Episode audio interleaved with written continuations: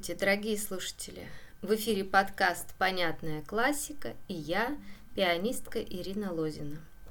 В этом выпуске мы прикоснемся к бесспорному шедевру «Лунной сонате» Людвига ван Бетховена и постараемся понять, что же сокрыто за этими нотами. Но прежде чем мы будем слушать лунную и вникать в те смыслы, которые она содержит, мы поговорим о Бетховене – когда он жил, каким он был. Чтобы глубже понимать музыку, надо знать и о том, кто ее написал. 1770-1827. Это годы жизни Бетховена.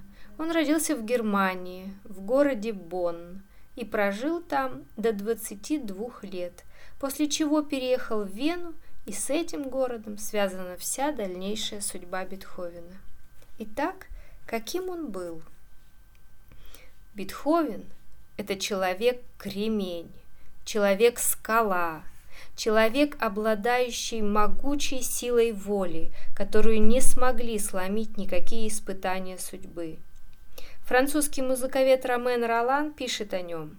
Страдалец, нищий, немощный, одинокий, живое воплощение горя – Никакая сила не могла сломить этот неукротимый дух, который, казалось, насмехался даже над страданиями.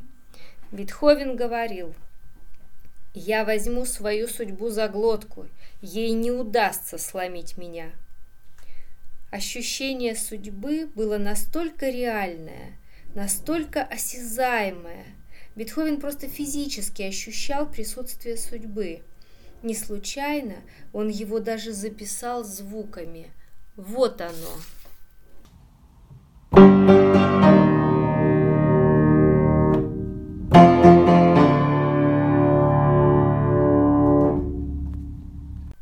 Это главная партия Пятой симфонии. Бетховен сказал о ней «Так судьба стучится в дверь». С 26 лет у Бетховена развивается глухота – которую поначалу он скрывает. Общительный от природы человек, он начинает сторониться общества. А между тем наступает 1800 год. Бетховену 30 лет, его ученице, графине Джульетте Гвичарди, 17. Он ее учил безвозмездно, а она вышивала ему рубашки. Бетховен влюбился – и вначале Джульетта отвечала ему взаимностью. В письме Бетховен пишет «Первые счастливые минуты в моей жизни за последние два года». Он дорого заплатил за эти минуты. Судьба была рядом. Эта любовь заставила Бетховена еще больше почувствовать, какое несчастье его глухота и как непрочно его положение – раз он не имеет возможность жениться на любимой девушке. Кроме того, Джульетта была себелюбивой кокеткой. Она причинила Бетховену тяжкие страдания и через два года вышла замуж за графа Галенберга. Такие страдания опустошают душу. Это был единственный период, когда Бетховен – этот сильный человек был чуть ли не на краю гибели. Он пережил минуты страшного отчаяния, и свидетельство тому – Гелигенштадтское завещание. Там есть такие строки. «Все мое имущество завещаю братьям Карлу и Иоганну прочесть и привести в исполнение». То есть Бетховен был готов наложить на себя руки – Именно в это время он сочиняет сонату опус 27 номер 2, которую мы знаем как лунную, и посвящает ее Джульетте Гвичарди. Эта музыка не дала ему уйти из жизни. Позже он напишет «Мне казалось немыслимым покинуть свет раньше, чем я исполню все, к чему я чувствовал себя призванным». Бетховен не называл сонату лунной.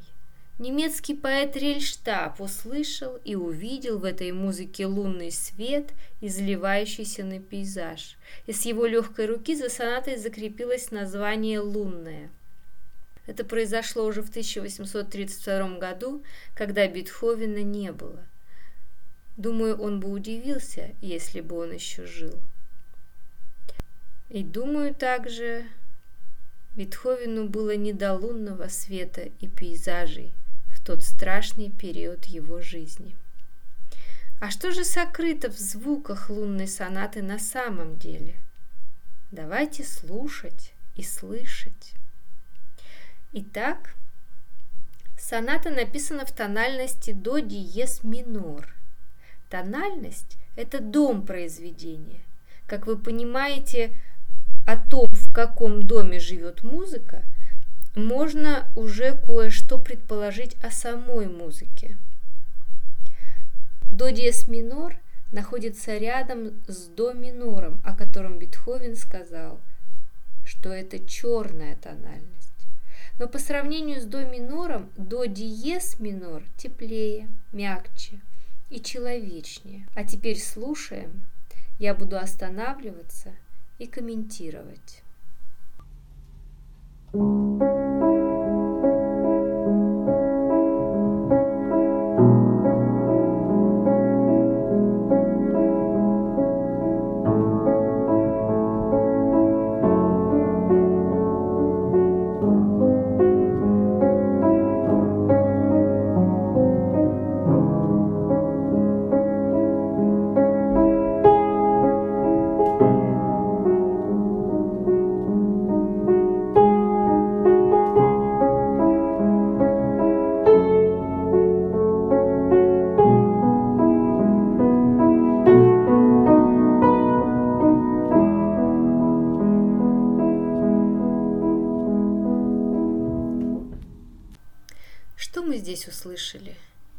Аккомпанемент, и он состоит из триолей. Раз,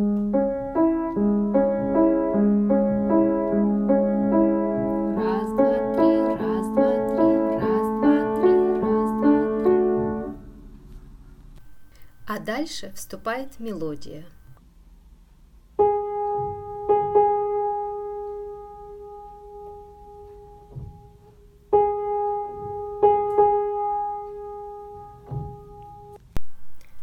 это уже символ. Такой ритм характерен для марша.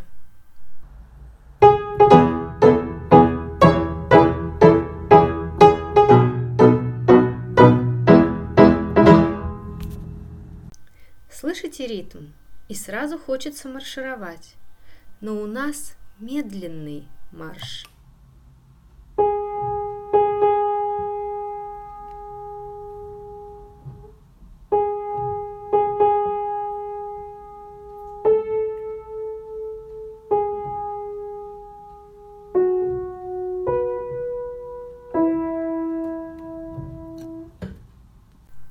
Если марш медленный, значит это похоронный марш. А почему мы сразу и явно не ощущаем похоронный марш?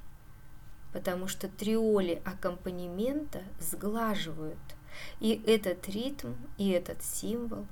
Но ведь от этого он никуда не исчезает, он там есть. Итак, Бетховен прощается с жизнью. Но что мы слышим? В первой же фразе он отклоняется в третью ступень. Если по-простому, Бетховен заканчивает первую фразу в мажоре. Вы знаете, что в современной музыке существует два лада – мажор и минор. Чем они отличаются? Мажор – это радость, солнечный день. Минор – грусть, печаль, темная ночь. Объясняю примитивно, но сейчас важна суть. Мажор и минор – это контрастные понятия. А что мы услышали? Соната началась в до диез миноре и в первой же фразе перешла в мажор. То есть была ночь и появился день, луч света. Это означает, появилась надежда на то, что может не так все и плохо. А что будет дальше звучать? Слушаем.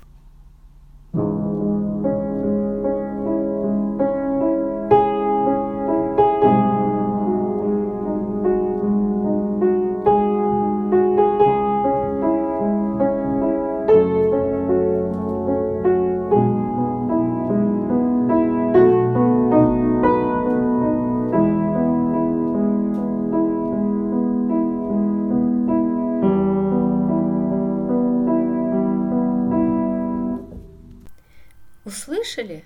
Пришли в мажор и в следующем такте сразу минор.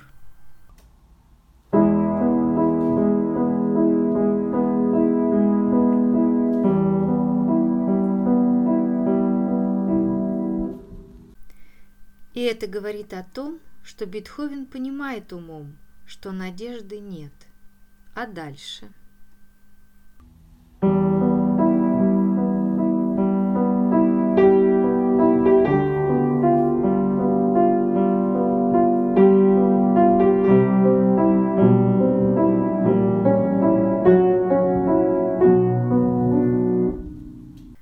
Мажор сразу исчезает. Итак, что происходит в музыке? Посреди минора – то есть прощание с жизнью в этом случае, возникает на очень короткие мгновения мажор. И это говорит о том, что Бетховен цепляется за надежду, что все можно исправить, и тут же уходит обратно в минор, потому что умом понимает, что ничего исправить нельзя. И дальше мы уже целенаправленно приходим в си минор.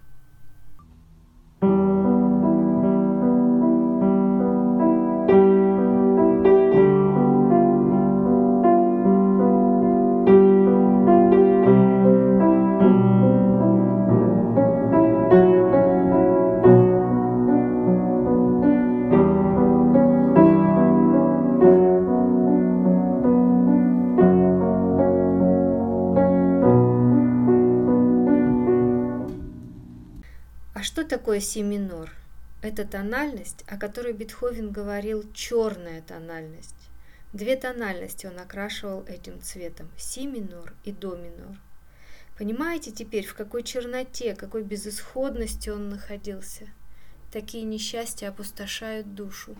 Этому человеку с железным характером, с несгибаемой силой воли было настолько плохо, что по природе борец он был готов сдаться страданиям, так как они были просто невыносимыми, и уйти из жизни. Слушаем дальше.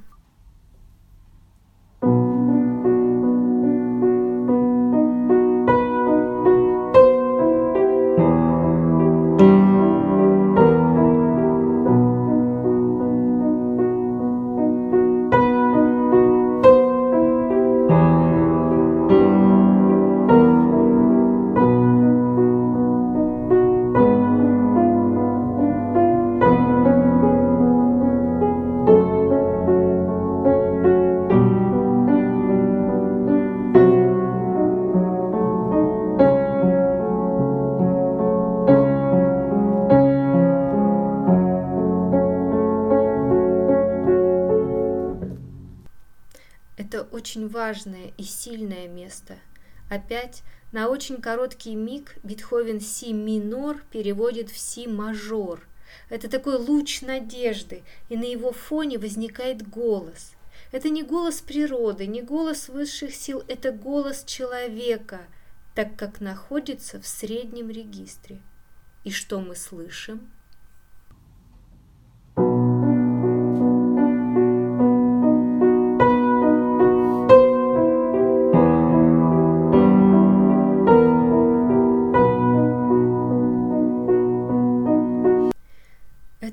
Музыка состоит из малых секунд. Их еще называют стонущие. Это символ. Значит, мы слышим человека, и ему плохо. Но послушайте, первая малая секунда идет вверх. Это тоже символ. Со времен Баха, если мелодия идет вверх, значит к свету, если вниз – в тьму. Эта музыка показывает, каким несгибаемым духом обладал Бетховен – из темноты он пытается выбраться. Сначала мы помним, что он оказался в си миноре, кромешной черноте, и неимоверным усилием воли Бетховен переводит его в си мажор. И дальше делает усилие выйти к свету на немного, всего на малую секунду. Это самое маленькое расстояние между звуками на фортепиано. И не получается. Он опять возвращается в звук, с которого начал – Сыграю одну мелодию, послушайте.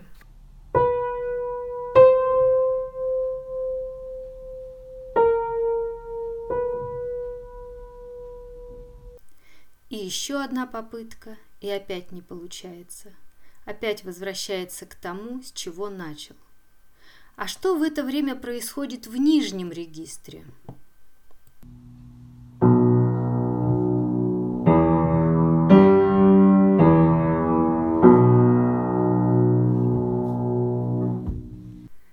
Здесь нет ничего личного, человеческого.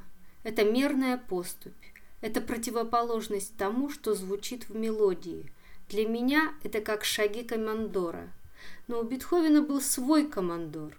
Тот, что не давал ему даже надежды на счастье. Это судьба. В этом месте нет символа, но по логике получается то, что звучит в мелодии, и то, что звучит в нижнем регистре, это противоположности. Почему? Ну, во-первых, разные регистры. Во-вторых, в мелодии короткие и длинные ноты чередуются. В нижнем регистре все длительности нот одинаковые. Это как страшная поступь.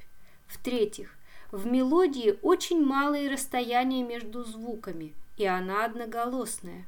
В нижнем регистре – октавами. В октавах большая сила, чем в одноголосии – и идут октавы по кварт-секст-аккорду.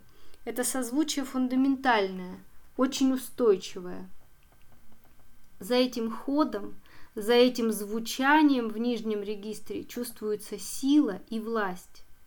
А теперь без аккомпанемента, без триолей, которые вуалируют, сглаживают все, послушаем, как звучит это противостояние между человеком, который стоит на краю гибели и ищет выход – ну хоть искру надежды на выход, и судьбой, у которой нет сострадания, которую не трогает боль человека.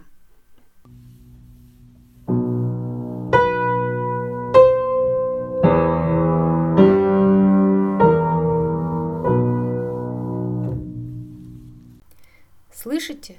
Судьба перебивает эти мольбы на надежду. Она даже не дает закончить мысль. Как только человек начинает искать выход, судьба врывается и показывает, кто тут главный.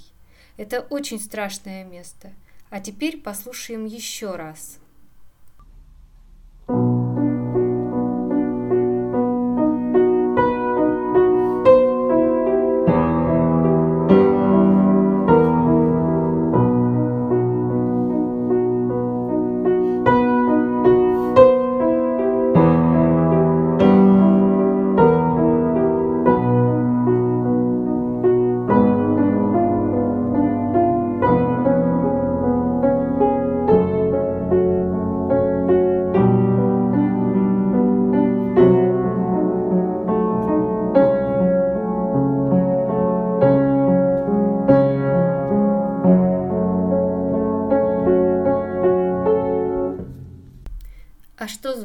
дальше.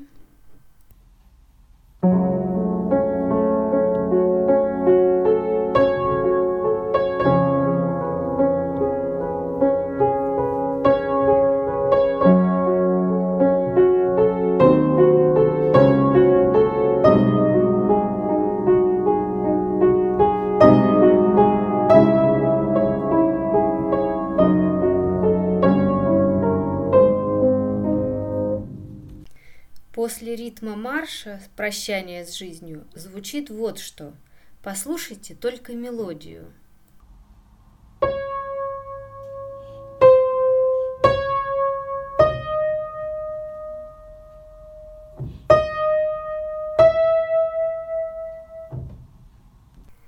Слышите, как трудно мелодия идет наверх, с остановкой и еще немного вверх.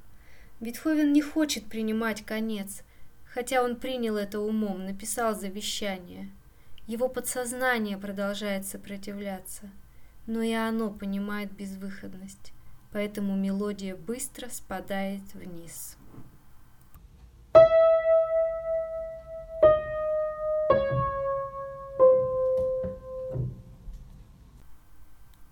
Послушайте еще раз этот фрагмент.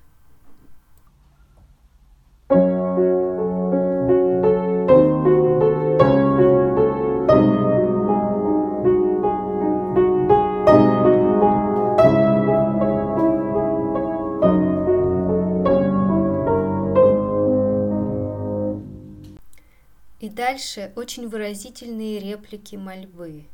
Мне кажется, Бетховен подставлял слова под эти звуки. Очень уж они говорящие. Вот эти звуки.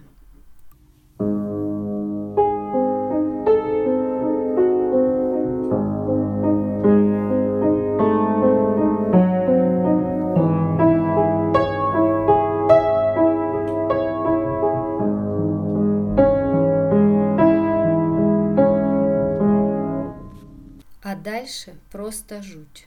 Сейчас сыграю.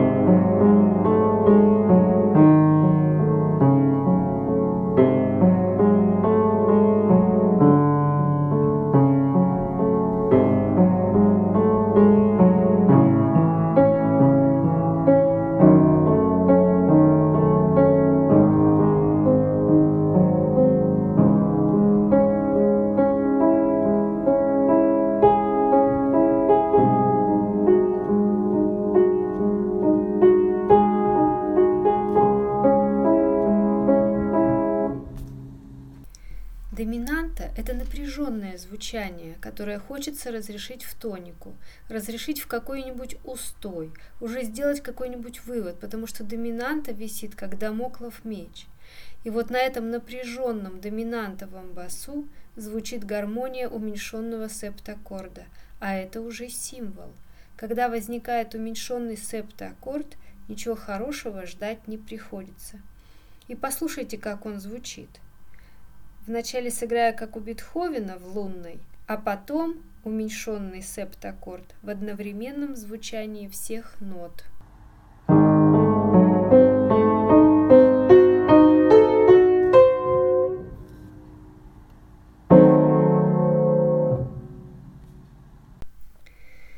Уменьшенный септаккорд звучит ломанными арпеджио. Это как искореженный металл. Представьте себе металл ровный – а теперь металл поврежденный, с острыми торчащими кусками. Я сейчас сыграю ломаными арпеджио, затем простыми и опять ломанными, чтобы вы почувствовали разницу. Уменьшенный септаккорд, он и простыми арпеджио звучал бы страшно в этом контексте, а ломанные арпеджио усиливают это состояние жути.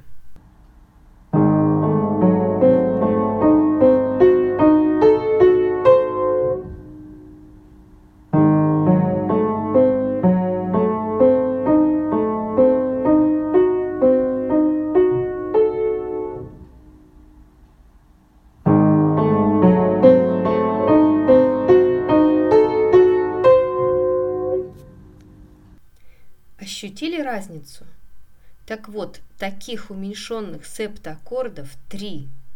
Представляете, в каком мраке безысходности находился Бетховен? Но даже здесь, в глубинах отчаяния, окруженный септаккордами, он не сдается. Это не укладывается в голове. Но откуда я это поняла? Я задам только один вопрос. Куда направлены эти септаккорды? Слушаем.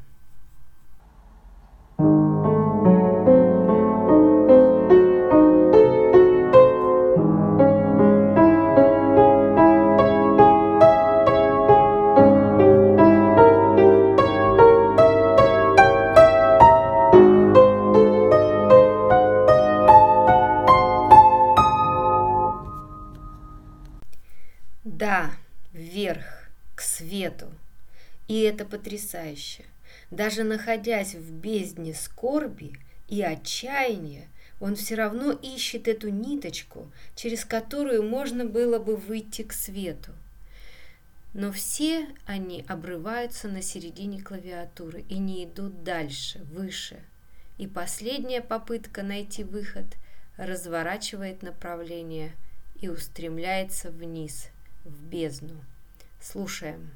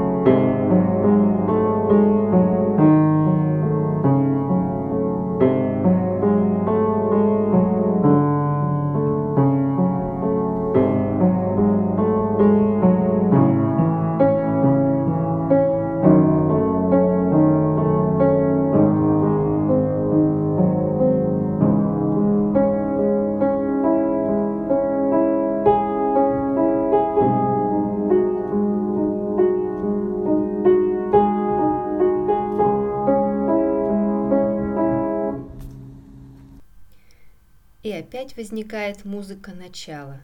Это реприза, третий раздел сонатного аллегро.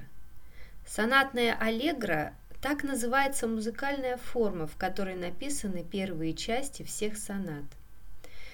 Сейчас я сыграю репризу, третий раздел сонатного аллегро.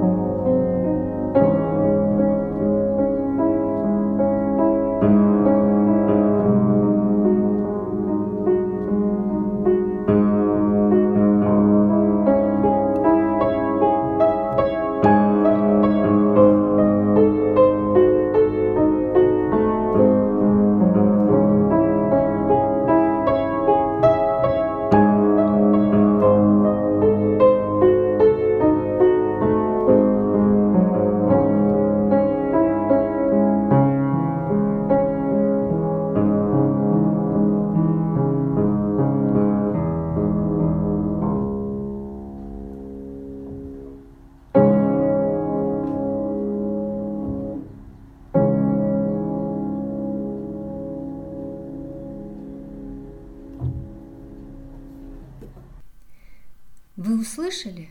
Опять Бетховен приходит в первой фразе в ми мажор, как это было и в начале. Но в отличие от начала, Бетховен дольше задерживается в мажоре, и возникает предположение, что, может быть, вот сейчас он все-таки поменяет решение и останется жить.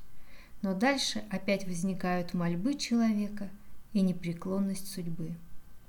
И затем мы слышим нисходящие секунды – нисходящие. У меня наворачиваются слезы на глаза в этом месте. Сейчас объясню почему. Секунды спускаются не подряд. Представьте, вы спускаетесь по ступенькам. Следующий шаг, следующая ступенька.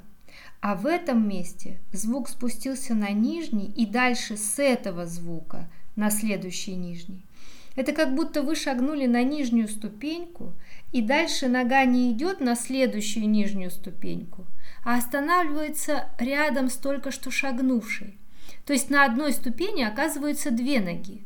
И дальше одна опять шагает вниз, и вторая к ней опять присоединяется. Точно так же в этом месте идут звуки. О чем это говорит? Вы не хотите быстро спуститься вниз. Вы затормаживаете этот процесс. Вот и Бетховену не хотелось уходить из жизни. Он тормозит эти секунды. Слушаем этот момент.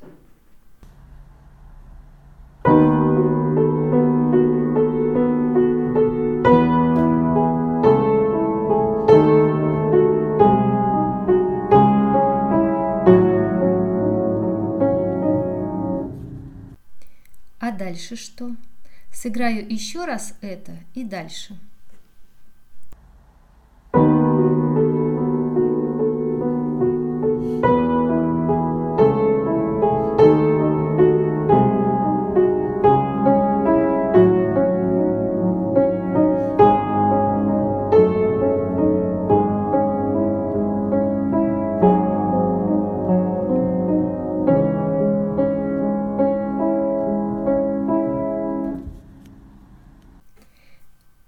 Одна слабая надежда зацепиться за жизнь.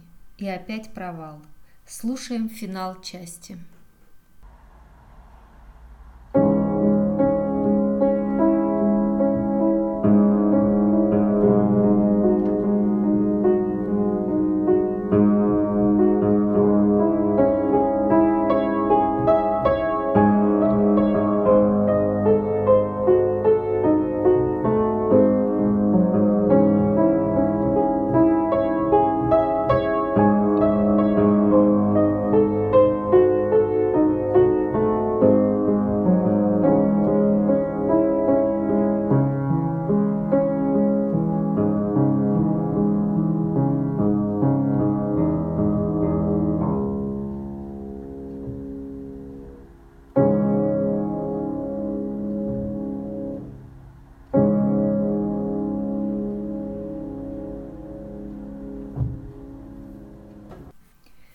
Это конец всему.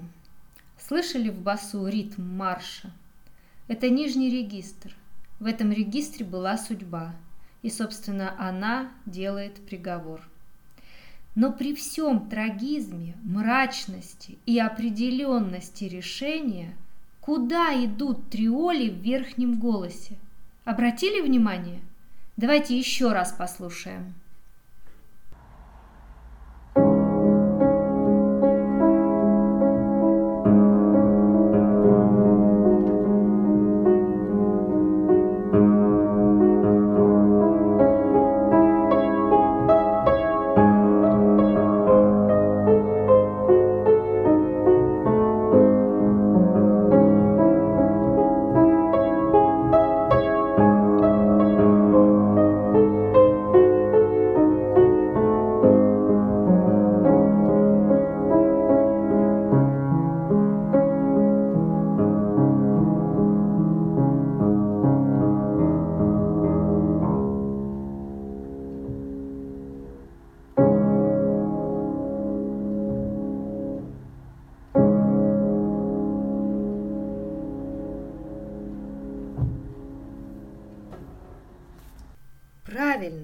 Триоли идут вверх. А что это значит? Думаю, вы уже догадались и без меня. В какой бы бездне отчаяния ни находился Бетховен, он все равно продолжает искать выход. Человек-титан. Вот такие гении были в нашей цивилизации. И важно, что и мы принадлежим к этой же цивилизации. Знаете, страшно подумать, если бы Бетховен тогда, в 1801 году, наложил на себя руки. Не было бы таких шедевров, как «Апассионата», как последние его сонаты. Не было бы симфоний, в том числе грандиозной девятой симфонии. Мне кажется, что музыка не дала ему сделать последний шаг. Я думаю, что в последний момент, когда он решил уйти из жизни, музыка вдруг зазвучала у него в голове, и он понял, какая это музыка, и просто решил не уносить ее с собой, а оставить нам. И когда написал первую часть лунной сонаты, которую мы сейчас слушали, наверное, боль немного отпустила. Но Бетховен по природе – борец, и в третьей части он осознал, что может бороться за жизнь, и там он настоящий, не сломленный страданиями и ничего не просящий у судьбы. Наоборот, он берет ее за глотку так, что из рояля летят искры. Бетховен ощущает свою силу. Но об этом мы поговорим в другой раз. А сейчас вы можете послушать эту музыку в интернете и услышать то, что раньше не слышали. Дорогие слушатели, если вас заинтересовали мои рассуждения на тему понимания классической музыки, тогда подписывайтесь на мой инстаграм. Латинские буквы Ирина, двойное нижнее подчеркивание, Лозина через букву Z – Именно в Инстаграм я буду давать анонсы выпусков моих подкастов. В Директ вы можете задавать свои вопросы или предлагать темы, на которые вы хотели бы, чтобы я сделала выпуски подкаста, а также обращаться по всем вопросам сотрудничества. Вы также можете написать на мой имейл маленькие латинские буквы в одно слово Ирина Лозина собака mail.ru. А на этом спасибо вам за внимание и до новых встреч, дорогие слушатели!